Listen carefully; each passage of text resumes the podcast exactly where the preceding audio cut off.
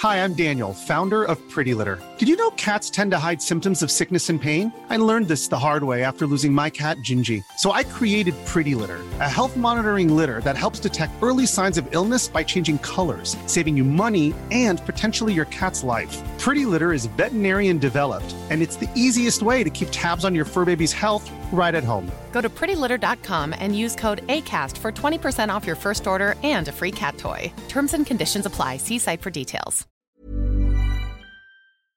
Hi, I'm Andy Levy, former Fox News and CNN HLN guy, and current cable news conscientious objector. I'm a former libertarian who now sits pretty comfortably on the left. Hi, I'm Danielle Moodie, former educator and recovering lobbyist, but today I'm an unapologetic woke commentator on America's threats to democracy. And I'm producer Jesse Cannon, and I'm here to make sure things don't go too far off the rails. We're here to have fun, smart conversations with some of the most knowledgeable and entertaining people in politics, media, and beyond. Our goal is to try and make sense of our current crazy world, our new abnormal, and hopefully even make you laugh through the tears. Hello, and welcome to another bonus episode of The New Abnormal. We thank you so much for being here. Today we have an extra special guest with Randi Weingarten, who's, of course, the president of the American Federation of Teachers and a member of the AFL CIO. And she's going to talk to us about Betsy DeVos's attempts to dismantle education and what's been going on ever since she left office.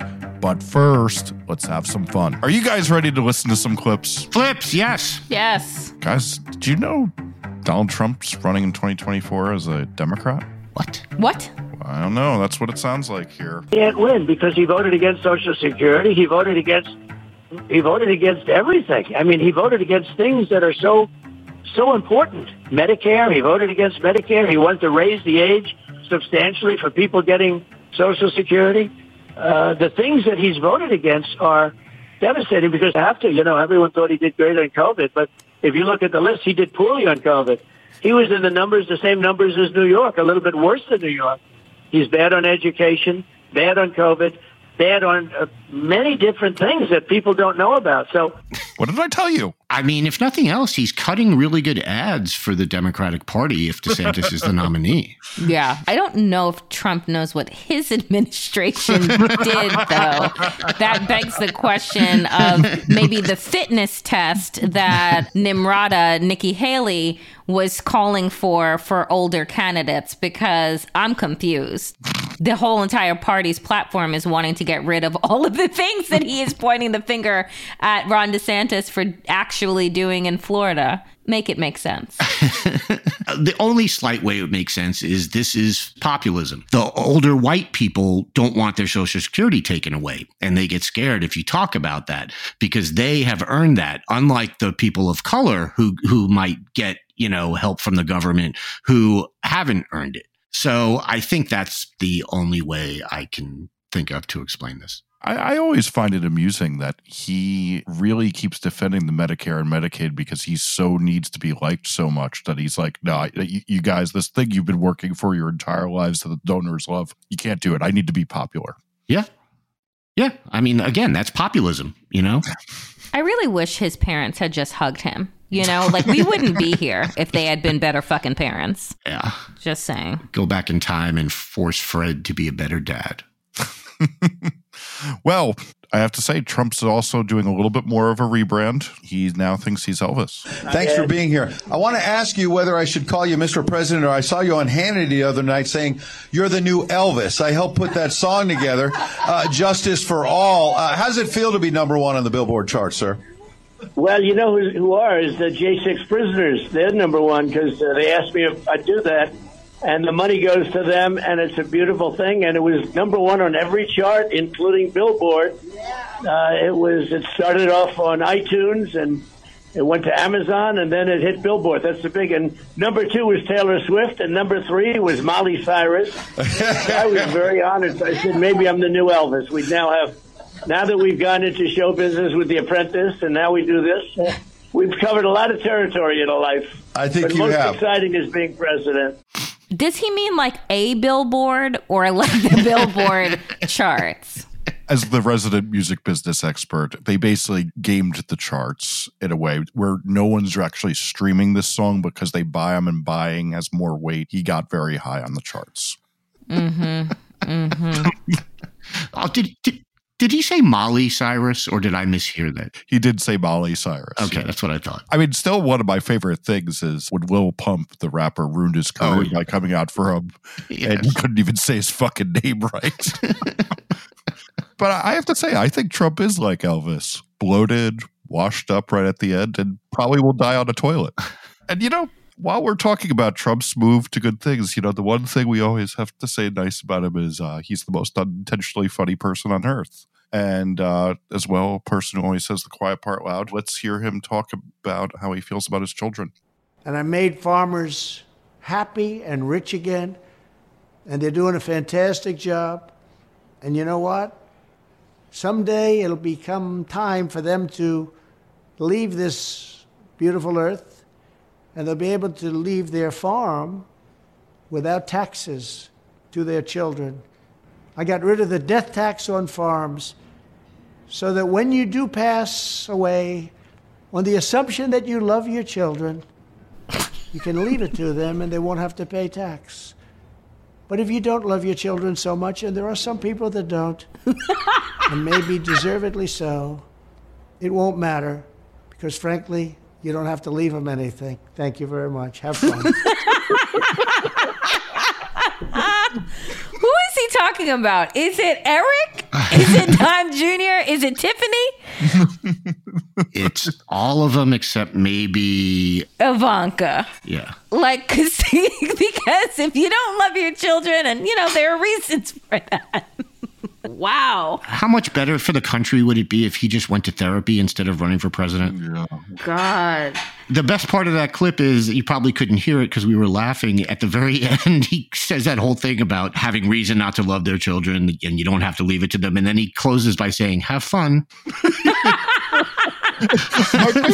You're talking about the death tax, and then you close by saying, Have fun. Oh my God. I, I, what I really love too is that he could be literally talking about farmers, and then he just does that rambling thing where he's like, uh, something comes into his brain. Oh, yeah. like, you know, like a fucking tension span of a gnat. Oh, it's fantastic.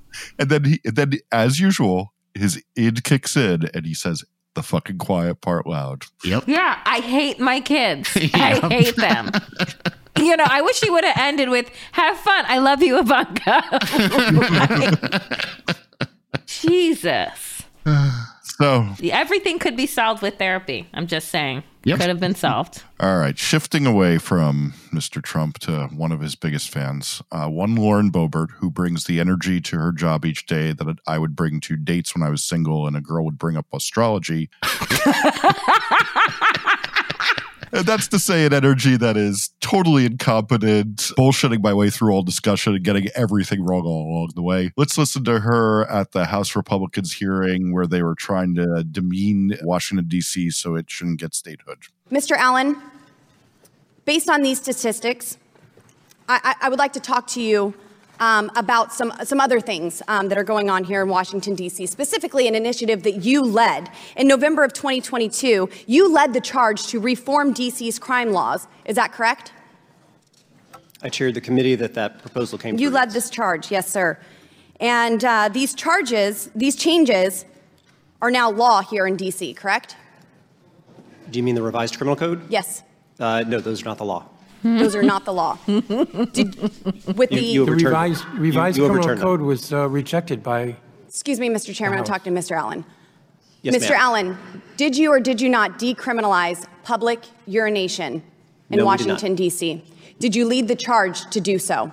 No, it, the revised criminal code left that as a criminal charge. Did you lead the charge to decriminalize public urination in Washington, D.C.? No, ma'am. That in the Did you revised ever criminal vote code in favor of decriminalizing public urination in Washington, D.C.? The revised criminal code that was Did passed you by the ever council support- kept it as a criminal offense. Did you, did, and you support this? Criminal, I voted for it. Yeah, you voted to keep it as a criminal offense. that's correct. The full council did. we have records that show that you were in favor of removing that criminal offense and allowing public urination. No, the Is that something that you intend to pursue in the future? no the legislation that you're referring to that came from the Criminal Code Reform Commission changed public urination from a criminal to a civil offense.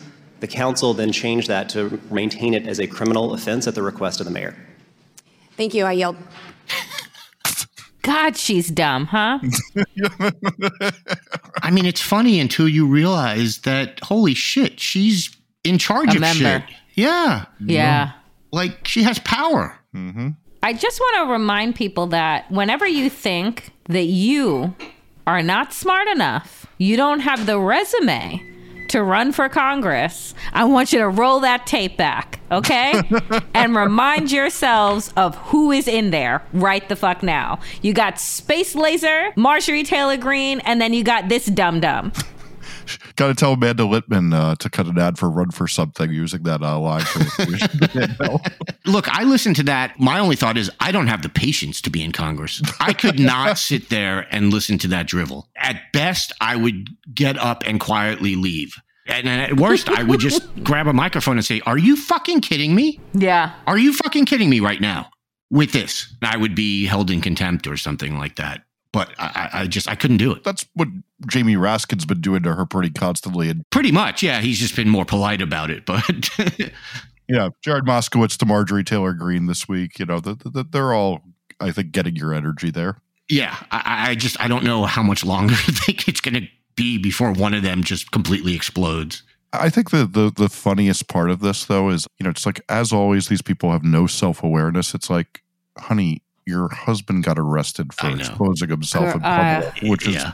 basically public urination. Yeah. but worse. Much worse. But actually worse. Yeah. Right. But may- maybe this is not the uh, rock to pick up in your glass house.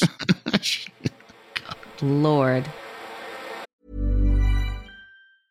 Hey, it's Paige DeSorbo from Giggly Squad. High quality fashion without the price tag. Say hello to Quince.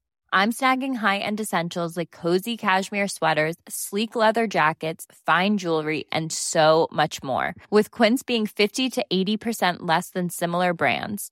And they partner with factories that prioritize safe, ethical, and responsible manufacturing. I love that. Luxury quality within reach. Go to quince.com slash style to get free shipping and 365 day returns on your next order. Quince.com slash style. Hi, I'm Daniel, founder of Pretty Litter. Did you know cats tend to hide symptoms of sickness and pain? I learned this the hard way after losing my cat, Gingy. So I created Pretty Litter, a health monitoring litter that helps detect early signs of illness by changing colors, saving you money and potentially your cat's life. Pretty Litter is veterinarian developed, and it's the easiest way to keep tabs on your fur baby's health right at home. Go to prettylitter.com and use code ACAST for 20% off your first order and a free cat toy. Terms and conditions apply. See site for details. This show is sponsored by BetterHelp. You know, there's something I've really been needing to get off of my chest lately, which is that everyone and their mother should listen to the Andre 3000 album because it lifts my spirits on a regular basis 1000%. We all carry around different problems, big and small, and let's be honest, when we keep them bottled up, it can start to affect us negatively. That's where therapy comes in. It's like this safe space where you can unload all those burdens and start figuring out how to work through whatever's weighing you down. Therapy can make a difference. I know this from firsthand experience, and it's not just for those who've experienced major trauma, it's for anyone who wants to improve their mental well being. Therapy can help you learn coping skills, it can teach you how to set better boundaries, and it can make you be a better version of yourself. If you're considering therapy, why not give BetterHelp a try? It's entirely online, which means it's convenient, flexible, and fits into your schedule seamlessly. Plus, getting started is as easy as filling out a brief questionnaire to get matched with a licensed therapist. And the best part, you can switch therapists anytime at no additional charge. So why wait? Take that first step towards a happier, healthier you with BetterHelp. Get it off your chest with BetterHelp. Visit betterhelp.com slash the new abnormal today to get 10% off your first month. That's betterhelp, H-E-L-P dot com slash the new abnormal. Folks, I am very happy to welcome to the new abnormal Randi Weingarten, who is the president and CEO of the American Federation of Teachers. And Randi, I got to tell you that as um, I always start this out when I get to speak with other educators and people in the education field, is that as a former teacher who also has a sister who is a current classroom teacher here in New York, where I am. Every time that there is a school shooting, as a former educator, I am outraged. As a citizen, I am outraged. I'm outraged about what we are putting our students through, our children through, and what we are asking of our teachers and our administrators and our custodians and our bus drivers. And I just wanted to give you an opportunity before we jump into specifics on how you are doing as the leader of a federation that represents over, you know, close to 2 million teachers, how you are feeling after this latest horrific event in America. Well, thank you for asking that. I feel a great responsibility to solve this. I know that we're a union, we probably have a lot more agency, certainly than most individuals, and certainly than most individual teachers and individual parents. But I've long passed the fury stage and the anger stage, and you hear an intention in my voice that we have to solve this. A great country, a great nation does not have as its number one cause of death in children gun violence. Mm-hmm. It's not just nuts, it's not just inhuman. It is not what a great nation does. And frankly, no other democracies in the world do this. And so I feel a great responsibility right now. And I think that there's a lot of learning and teaching we have to do again of adults in America because all of our rights come with responsibilities. The, the first course I ever taught at Clara Barton High School in Brooklyn, New York, I went back to look at my lesson plans this summer to see how much I could actually teach in Florida. And frankly, most of my AP Gov course I could not teach in Florida right now. I taught Wow. 10 years ago, 20 years ago. So you think about what's going on. But my first lesson was on the Lockean social contract, John Locke. And the point was with freedom comes responsibility. And frankly, one of those responsibilities is that weapons of war belong in war. Yep. Assault weapons do not belong in civilians' hands on the streets of any of our either great cities or great towns or great villages or great rural communities.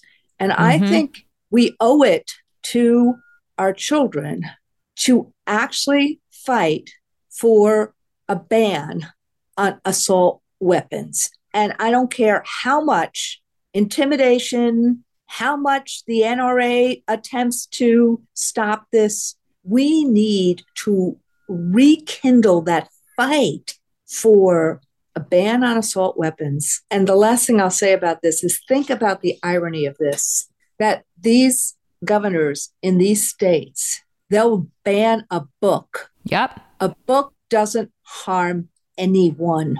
A book gives you knowledge. They'll ban a book before they'll even talk about what to do with assault weapons ban the assault weapons, keep the books we continue to say or continue to hear about American exceptionalism and how wonderful America is. And we are exceptional and we are great. And we hear this pushback coming from this desire to ban curriculum, to ban books, to erase Black history, to erase LGBTQ history, to deny people the ability to talk about their lived experiences by not saying gay. We've seen this version up out of Virginia with the governor's race that Glenn Youngkin was able to win because of quote unquote parental choice. And then we've seen it spread across this nation and find a home in Florida, which has been the petri dish of the Republican Party to test out some of their most egregious and dangerous policies as it pertains to education. You, right now, the AFT,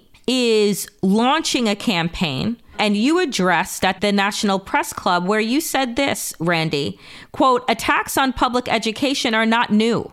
The difference today is that the attacks are intended to destroy it, to make it a battlefield, a political cudgel. Can you speak more to that? Sure. Think about 100 years ago. And again, I'm a social studies teacher and I'm an AP Gov teacher. So I think about things in historical terms as a way to understand a country's current situation or the world's current situation. Think about Scopes and the Scopes trial and that fight a hundred years ago between creationism and evolution. Mm, mm-hmm. And again, that was a moment in time of great change in society where people thought, oh my God, if you learn biology, what does that mean in terms of church teachings? Right. Well, religion has a really important role in America, and so does education.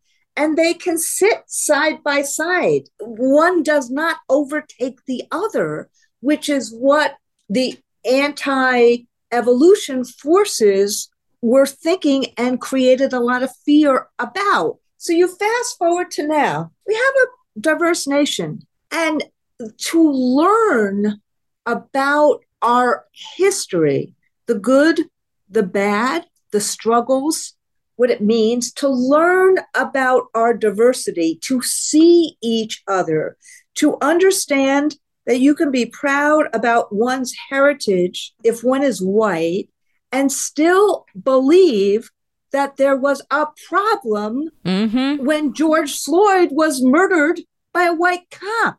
You can yep. hold those two things together at the same time. But what has happened is in this crevice comes fear, in the conflict comes fear. Add COVID, mm-hmm. and you have the recipe for the culture wars that you have in places. And I would say Ron DeSantis has done nothing about property insurance affordability. The things that were wrong with Florida before in terms of economic security for low and middle income folk, they're still wrong in Florida. Mm-hmm. So rather than address kitchen table issues, they're creating a culture war that is trying to exploit the fear. And so, you know, what I tried to do on Tuesday this week was I wanted to tell the story of the effect of that fear, of what it means when a teacher can't answer a question, what it means when you censor someone's lived experience or history. But what I also wanted to do is say, how do we get beyond it? How do we actually do what teachers want to do, what parents need teachers to do, what frankly the overwhelming number of parents want? Poll after poll shows parents love their kids' teachers. They don't want their kids to become teachers because they see what teachers go through, but they right. love their kids' teachers. And if you ask a parent, do you want to support public schools or do you want more choice? The last polling we've seen, 80 to 20 split, they want to support public schools. So the key is, and that's the campaign, is a campaign for common sense solutions. It's a campaign to make every public school place where parents want to send their kids, educators want to work, and kids thrive. And what we know from all of our lived experience and from the teachers and the bus drivers and the school staff is that if we do these four things, expand community schools, so we have wraparound services and extended learning opportunities, and schools become hubs of community, expand them. Have 25,000 of them instead of 2,500 of them right now. The second is let's make learning fun. Let's make sure that kids enjoy it, work with their hands, do teamwork, do experiential learning. And in the places we do that, like in career tech ed, we have a mm-hmm. 94% graduation rate and 74% of kids go to college. then let's actually deal with issues like, you know, making sure we recruit and retain enough teachers and a diversified teaching force. And the last thing is, as they're trying to divide, we got to deepen the relationship between parents and educators. And let's work on that. So, what I've tried to come up with, based upon everything I see in America right now, in schools right now, and what I see in terms of research and common sense, is how we're going to overcome the mental health crisis and how we're going to overcome learning loss. And more importantly, how we actually help kids, kids and their families be prepared for life, career, college, and citizenship. So I'm trying to say this is not ideological. And frankly, no one on the right has attacked the four strategies that I push forward this week because they're unimpeachable. So let's do them at scale. Let's actually break through this ideological logjam and focus on kids and families everything that you laid out, Randi, it makes sense. I have long said I don't understand why schools can't be the community hubs. I don't understand why we can't bring the resources that communities need and put them in our public schools, whether it be doctor's visits and regular dental visits and all of these things that families actually need in order to thrive have them be at their public school. But then we look at and we see news like what has come out this week as well, which is around the former Secretary of Education under Donald Trump, Betsy DeVos. We find that their whole desire is around the expansion of private schools, the destruction of public schools as a way to privatize and monetize education to create, in my humble opinion, I won't put words in your mouth, a permanent underclass, working class, and create a caste system without calling it that in America. Can you speak to the latest news of a Betsy DeVos backed group deciding now to support the campaign of the Republican running in Chicago for mayor? Yes, I can. And Danielle, think about what Betsy DeVos is all about. Mm-hmm. He's not about helping all kids learn. No. Whatever the end result is, from Jefferson to Franklin to King, there is a sense in America that the reason we have universal public schooling is that we believe in all of our children. And DeVos was the first Secretary of Education who, even though that was her sworn duty, refused to do that. So, what they're about is they are about basically vouchers and privatization. And one of her acolytes, Christopher Rufo, put it bluntly last year, and I quote him To get to universal school choice, you really need to operate from a premise of universal public school distrust. So this wow. is what DeVos does. This is what she does. They starve public schools of the funds they need to succeed. They then criticize them for their shortcomings. They erode the trust in public schools by stoking fear and division. And then they replace public schools with private religious online and homeschools. So the point here is that once she was giving this money to Vallas, you and Vallas accepted it, then you, that's all you need to know about Paul Vallas. Mm. That this is not about a guy who's running to help everyone in Chicago. This is about someone who wants to balkanize and atomize. And frankly, that's been his history. Ask anybody who worked with him in New Orleans or who worked with him in Chicago or who worked with him in Philly. It was all about division, division, division. And frankly, that's how he's running right now a fear campaign in Chicago, creating this kind of division now paid for by people like the richest former people who lived in Illinois, people like Ricketts, people like Rauner, who now are all in Florida. They're all funding Vallas's campaign and people like Betsy DeVos. So she's not happy with trying to have undermined education in Michigan. She's one of the least popular people, by the way, in Michigan. She's not happy with trying to sidle up to DeSantis and undermine public schools in Florida, they just passed $4 billion of vouchers. What do you think that's Wow. going to do to schools in, in Florida? She wants to now try to undermine the opportunity of every single child in Chicago. And Paul Vallas, instead of rejecting that money, took that money.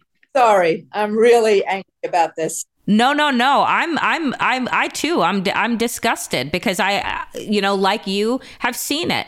I've seen the playbook. I've seen the pattern of what Republicans in power with uber wealth have been able to do to destroy public education. And I believe because they know that public education is the great equalizer. Public education is when young people have critical thought, they grow up to be critical adults who are less likely to be controlled by authoritarians, by people who don't have their best interests in mind. There's a longer goal that is here. But my last question for you is around teachers who are leaving the profession or who are not deciding to enter the profession because of fear. Fear that they can be criminalized for teaching a child that love is love, teaching about equity and justice, or that they'll be mowed down in their classroom and be forced to use their bodies as a shield against bullets to save the lives of their students. So, what do you say to teachers who are not paid enough, who are not credited enough for what they do? We did for five minutes during COVID with remote learning. When all parents across the country realized how hard a teacher's job was, but then that went out the window as soon as the school buses came back and schools were open again. So, what do you say to teachers who are either thinking about leaving the profession or not entering it at all? So what I say to teachers, and I'm so glad you just you just said this, is thank you. Teachers are the first responders to everything that society throws at them. It's really remarkable that people stay in the profession. You know, we used to have about 300,000 people leave each year. We're closing in on 400,000 because of all of this.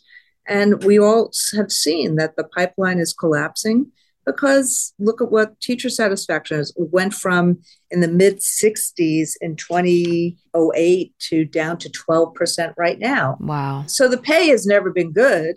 But what's happened is these culture wars and the worsening environment, including the fact that you know the powers that be in this country or the the extremist powers that be in this country don't want to deal with weapons of war it is really cutting at who teachers are and what they want to do and how they want to do things.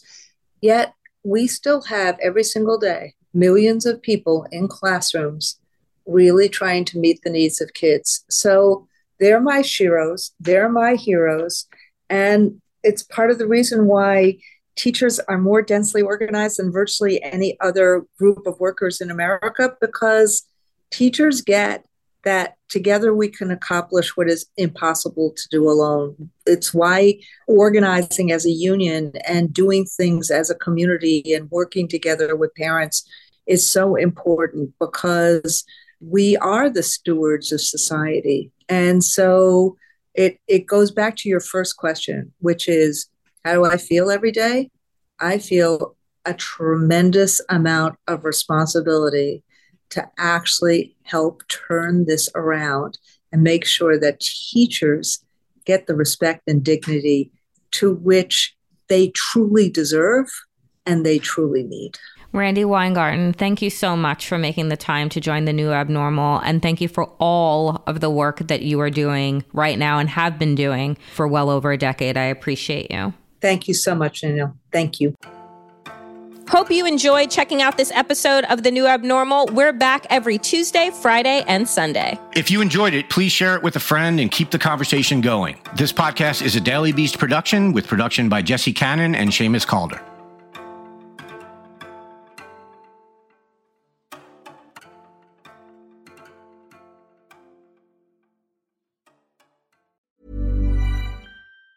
Even on a budget, quality is non-negotiable. That's why Quince is the place to score high-end essentials at 50 to 80% less than similar brands. Get your hands on buttery soft cashmere sweaters from just 60 bucks, Italian leather jackets, and so much more. And the best part about Quince, they exclusively partner with factories committed to safe, ethical, and responsible manufacturing. Elevate your style without the elevated price tag with Quince. Go to quince.com slash upgrade for free shipping and 365-day returns.